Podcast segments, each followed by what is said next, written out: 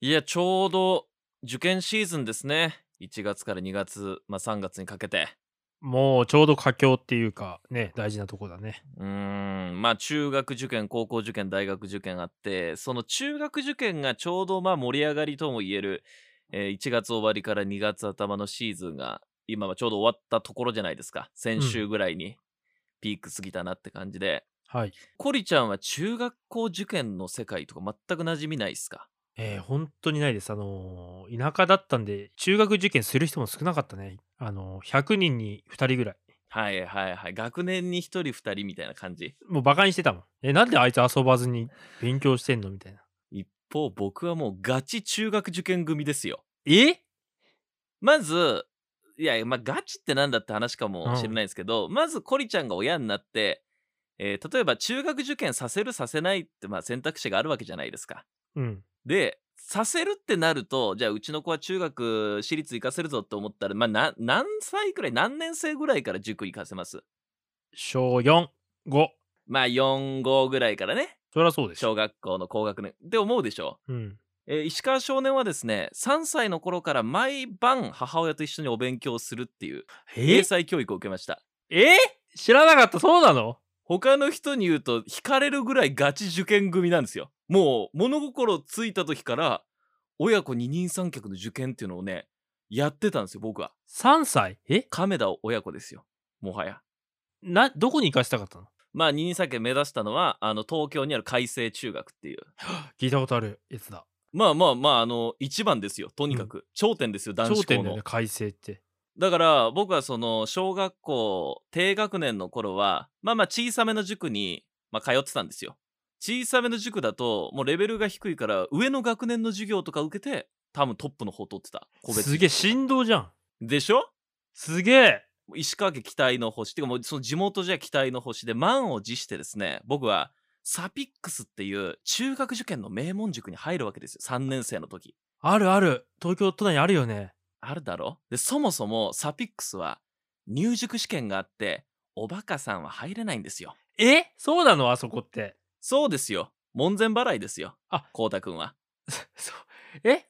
頑張ってお金を茶封筒に入れてもダメダメダメダメダメ。足の先から頭まで見られて、うん、君はダメって言われるよ、こうたくんは。なんてとこだ、サピックス。え やば。まあ、それは嘘ですけど。で、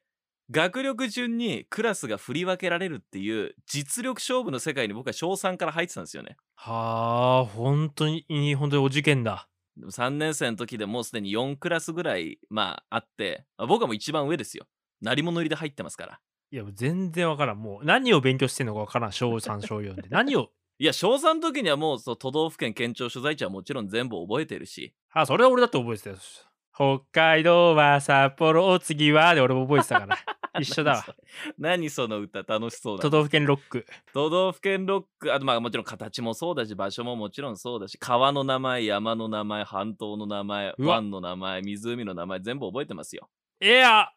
それって高校受験でやるやつじゃん。いや、だからそれをもう小学校3年生の時にやってんの。エリートですから。エリートすぎないか。で、僕も鳴り物入りで入りましたけど、学年が上がるにつれて、他の塾のやべえやつらがどんどん入ってくんだよ。あ神童たちあ、なが。るほど、なるほど。集まってくんだ。そうなんだから、もちろん塾の中でクラスの中でできるやつできないやつってこう分かれてくるけど、そのやつ、下の方のやつらも地元じゃもうブイブイ言わせてるやつらよ。だからそのお勉強トーナメント勝ち上がってきたやつらが、勝ち上がってき天た下や一つら。武道館に集まったんだ。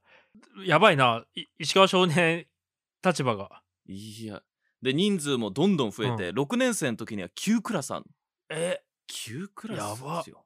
地元じゃ最強の俊一郎くん、石川県のねママの期待も背負ってますよ。この子はできるうと。ん。サピックスの中では、ジョーの下でした。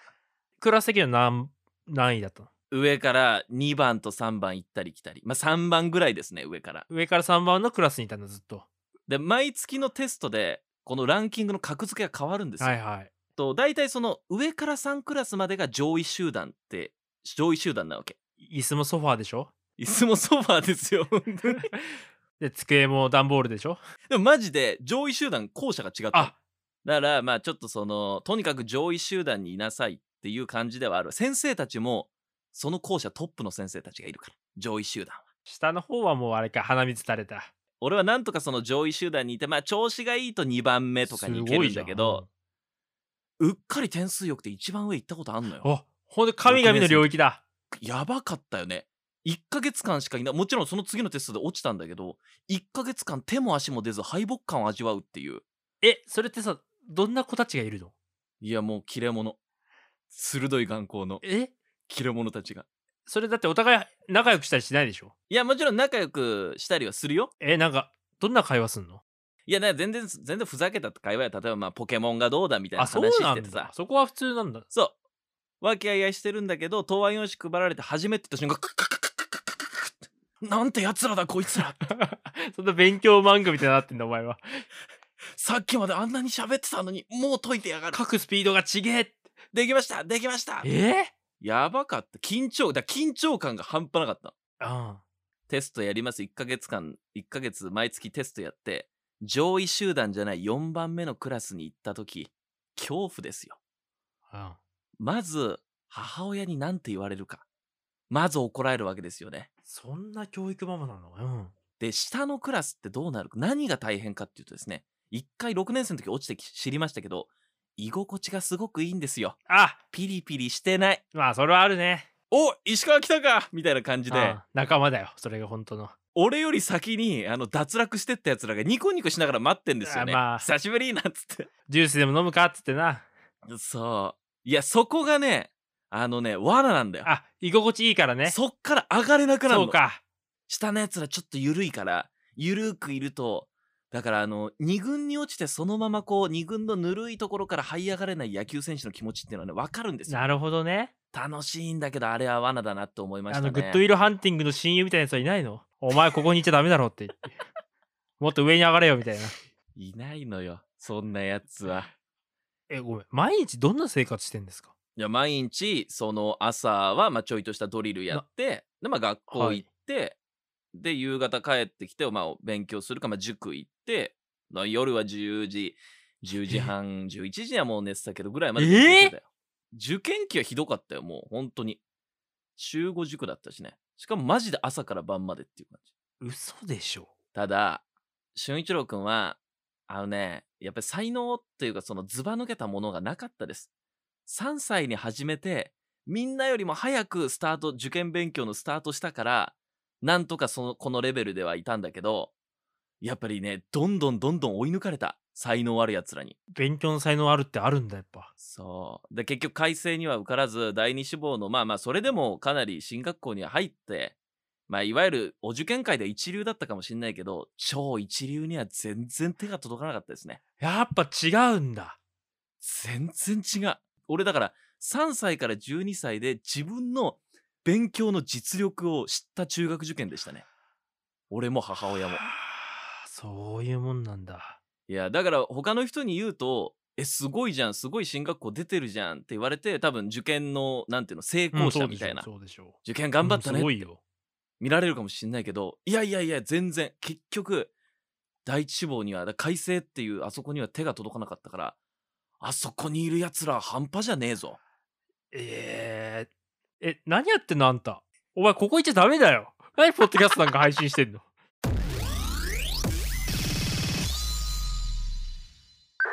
この番組は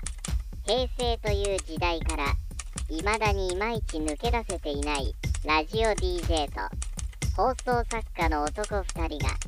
令和での生き方を考える会議のまあなんか議事録みたいなやつである。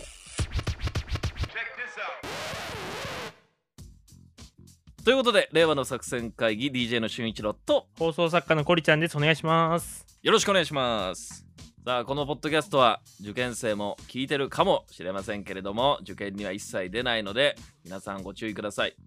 えー、っとですねこの番組は一個一個議題持ってきて僕らがああでもないこうでもない言うんですけどじゃあ今週はコリちゃんからお願いしていいですかねはい、えー僕が持ってきたのはですね、オッジ2021年3月号、モニター越しの恋始めましたというこ、えー記事です。コロナっぽいねそうなこんのですよ。ご時世っぽいわだからね、うんこのなるほどなと思ったんですけどまあコロナであ出会えなくなったから緊急事態だからこそこのまうんあしょうがない、やむを得ず利用したのがオンラインデートってイメージじゃんいやそうでしょじゃなくてもうこれが当たり前になってきてんだって別にコロナどうこうじゃなくてあいそうだから意外とメリットが多いっていう視点でこの記事書かれてるんですけれどもうんまずはですねデータからオンラインデートの実情リサーチが載っておりましたまずマッチングアプリなどオンライン婚活をしたことはありますかという、えー質問に対してあーこの平均年齢32歳の女性たちはこう答えてます75%がイエスと女性はねマッチングアプリとりあえず入れてみる無料だからみたいなの多いもんねまずここがすごいよねもうあの当たり前なんだねマッチングアプリは10年15年前は出会い系と言われていたものがそうすごい時代になったなもうちょっと俺たちのより10個上20個上の人たちには信じられないだろうねもうほぼ全員やってんでしょマッチングアプリーそうだね確かにえって何そのいかがわしいものはっていう価値観をまず払拭するべきだと令和ははいはいはいそしてオンラインデート1回あたりの時間オンラインデートっていわゆる Zoom とかを使っそてまあおおは一緒にまあお酒をこうお互い飲みながら喋るぐらいのことですようねそうそうそうこういうの、まあ、平均があー12時間なんだってまあまあまあまあいいねでねまあ昔のさ昭和世代は職場とか大学とかの友達に紹介してもらったりとかそんくらいじゃないですかもう今はオンラインデートでカップル成立までの道のりが全然変わったんでここまずね押さえておきましょうでまず初日に婚活アプリとサービスに登録しますとまあまあまあそこからスタートですね、まずここがスタートはい登録とそしてプロフィール写真とか自己 PR 文を集めたり精査するもう受験に近いよねまずこの材料を用意すると、ああ武器をね武器を今私が持ってる武器は何なのかということをまず精査しましょうはい、はい、で俊一郎君が教えてくれた通りなかなかいい写真ってないからそれに撮り行く女の子いたりとか、あーちょっと友達とランチしてる女の子はランチしてる写真とかも多いもんな、うんで気になる相手を探してマッチングでねやり取りするまではまだ想像ついたんですけどそこまで普通でしそうょ僕もね今の彼女とはこれで LINE 交換して「あじゃあ次ご飯行けますか?」って言って会いましたよはいでもい今いいはそんなことしないんだっていうのにここでオンラインデートですああもう合わないんだオンラインが先行ねそうでまずマッチングしたら1週間以内にオンラインデートしてみるんだって、へえもうで15分から30分ぐらいとりあえず話すとああそれいいかもしんないなビデオ電話越し、しにうん、そしたら「え写真そもそも嘘っぱちじゃん」とかさ 全然何この人さすがにすごいプライド高そうで話し方も変だしみたいな人は切れるわけじゃないあーあとは話してみると全然合わないとかね、うんもう価値観がうん、全く、でこのオンラインデートをすることでメリットとしてはこの人なら実際に会ってもいいなと思える人を絞れるわけですよより効率的に合うやつ合わないやつを選べるわけだそういうことです。僕もね、いきなり会って、イカハケ女に当たったことありますよ。やめなさいその妖怪みたいに言うのいいじゃないのはよくないよ。まあ、さすがに写真と全然違うって子もいたしね。いはいはいっていうのをまずオンラインデートをすれば弾けると。でえーここでやっと対面でデートね。オンラインデートから1週間後を目安に対面デート。はいで、まあ、さらに1、2回デートして、本当に付き合える相手がどうか見極めるっていう、まあ、ここから普通だけども。まあまあそっから先はわかるなそう。そしてオンラインデートの基本の木。皆さん、オンラインデート、ここを押さえておきましょう。えー基本の聞いてなまず必要なもの良好な通信環境がまず大事確かにまずもうそこだねうんこれとにかく大事なんだって例えば変顔してる時に止まっちゃったらどうするっていうねあのまばたきの瞬間とか止まっねガガガガガってなったらあさそういう印象も悪いしそういうことかじゃあ変顔してみましょうのタイムがあるわけあだね違いますねあコーのナそーんがなそんなユニークなカップルは付き合った方がいいよ私も負けないぞなんですあとはスタンド、はいリングライトイヤホンを用意すると二重丸とあースタンド明るさねそう薄暗いとちょっとあれだしねで今あの安くてもこう明るくねあの肌が綺麗に見えるライトとかも売ってるんでこれはねオンラインデーあトでります絶対必須必須だっでてすよあとメイクもちょっと濃いめにやるといいんだってさ、あの1対1ならまだしもあのオンラインパーティーっていう複数人が集まるやつもあるんだってええなんあの本当にお見合いパーティーだよねすごっそれでも目立たないといけないからちょっと濃いめだといいとあのバーチャル背景はやめてその部屋の中にそういうスペース用意しとくといいってちょっと良さげにねあちょっとこう片付けたところねそうあと会話のネタを用意しときましょうとあーそれは意外とみんな盲点かもしんないなでしょあのノートとかもう別にカンペがあってもいいじゃない、そうだね、うんもうね面接と一緒だからさあーでこのねオッチではねあのこのはい恋愛コンサルタントみたいな人が教えてくれてるんですけども会話に困った時は合言葉「立ちつてと中に入れ」っていうそんなこと言うの違います言わないですお合言葉の覚 え方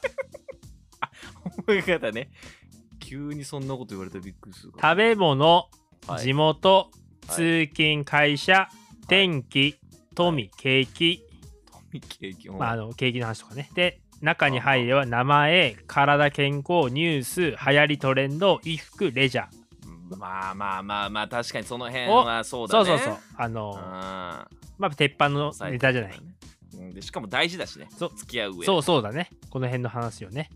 でオンラインデートの失敗談もいろいろ載っててちょっとね笑ったのがはいあのカメラのアングルちょっと直そうとしたらさあの下半身が部屋着のままでそれが映っちゃったとかさ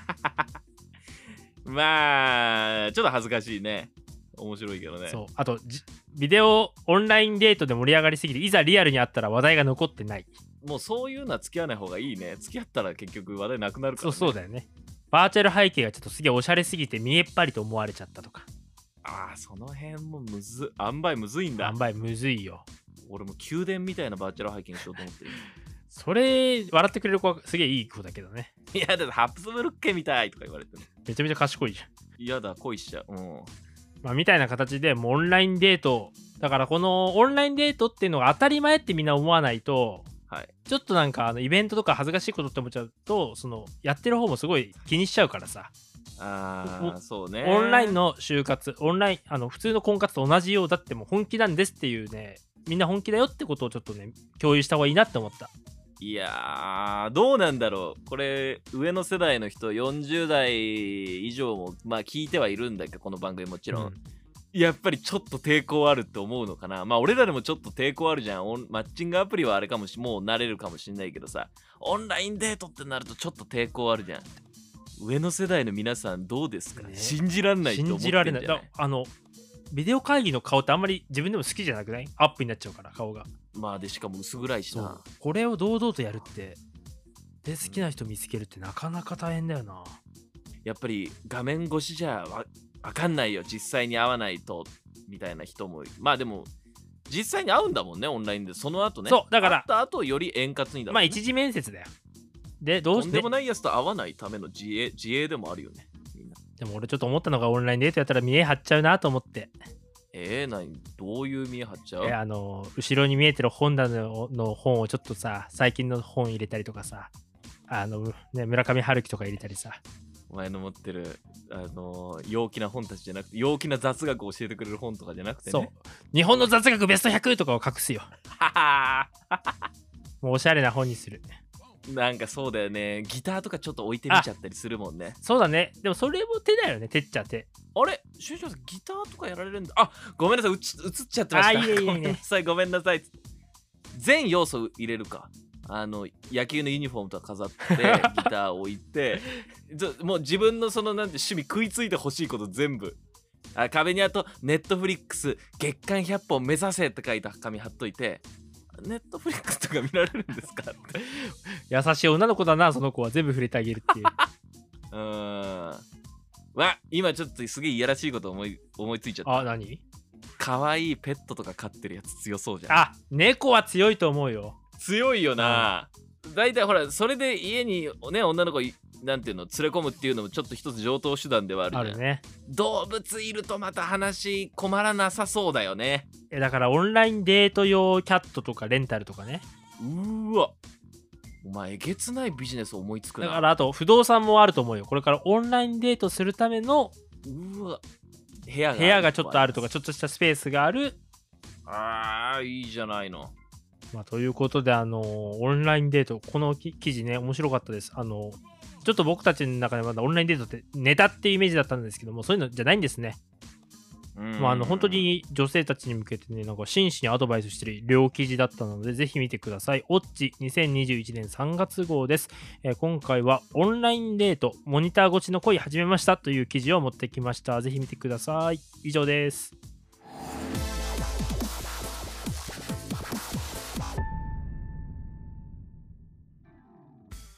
さて続いて僕なんですがまあ、えー男女、えー恋人を探している者同士のマッチングが婚活じゃないですかはい続いて僕はですね、えーこれもまあマッチングですよね。企業と就活生のマッチングでもあります、就職活動。これに関する記事を見つけたんですけれども、うん。えー今スポーツ紙ナンバーのウェブ版を読んでいたらですねもう大学のその運動部の中にですね企業側から何々部いますかって求められるスポーツの部活があるっていう記事を見つけて今就活戦線で人気があるスポーツってコリちゃん運動部何部だと思いますかもうこれラグビー部でしょ。あーラグビーアメフトとかは結構大企業とのつながりって OB のつながり強いからねあの、やっぱいるよ。その、広告会社の人とか、がたいでかい人結構多いもん。うんうん今ねそれは一昔前ですよ、まあ、ね今でも人気だろうけどあ、わかりました。はい半沢直樹効果で剣道ですね。すぐにストーリー、あいつ、あいつストレスに強かったもんな。すぐね、気持ちをね、剣道にぶつけてたもんな。そんな記事書いてるやつは半沢直樹好きなやつだけですよ今ラクロス部なんだってもうやめてくれ。もう嘘っぱちの記事持ってくんじゃないよ。お前いるか友達にラクロス部なんて一人でも。いいね いないだろ。いい ね適当な記事持ってきやがって。聞きなさいよ聞きま今すそ聞きますの体育会系就職戦線でラクロス部っていうの結果を出してて人事部でもちょっとラクロス部っているみたいな問い合わせが多いようなんですよなんでえーラクロスの人気ポイントこの記事に書いてあったんですがまずですねまあこれは一般的になのかわかんないですけどまず朝に強い学生が多いってこの記事で紹介されててこれどういうことかなって思うじゃないですか、うん。えー大学では各学校のメジャースポーツがさグラウンドのさ場所とか時間も優先されるじゃんラグビー部が強かったらとか野球部が強かったまあ専用グラウンドがあったりするけどラクロス部は専用グラウンドなんかないみたいなねうん。人気なスポーツメジャーなスポーツじゃないとほら場所も時間も優遇されないとだからラクロス部って結構朝早い時間帯に練習するチームが多いんだってああ、思い出した。友達もラクロス部一人いたけど、めちゃくちゃ変な練習時間だった気が する。なん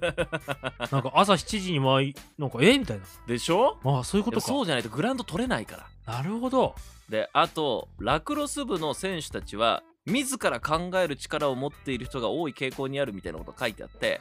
でその理由がですね大学から始める人が多いんだってラクロスってまあ、そうだ、そうだよな。だから新たに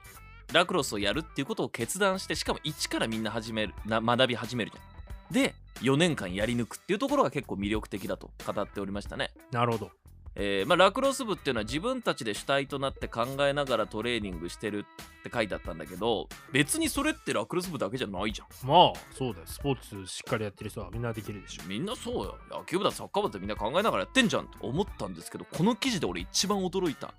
大学ロクロス界の伝統なんですけど大学ロクロス部って毎年部の主将とかキャプテンが誰に監督とコーチをお願いするかっていうのを決めんだって要はこのラクロス部は毎年この監督がいてこのコーチがいてチームを新しく編成するじゃなくて選手たちが今年の監督決めるんだってへえ。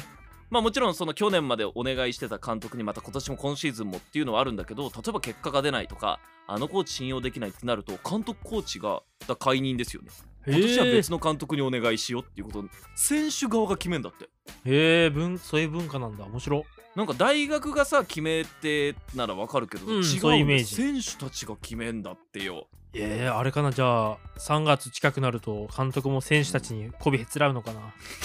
まあな負けてもなまあなうわいい弱弱いラクロス部なあ焼肉行くかうわ雑魚ラクロス部だよそんな の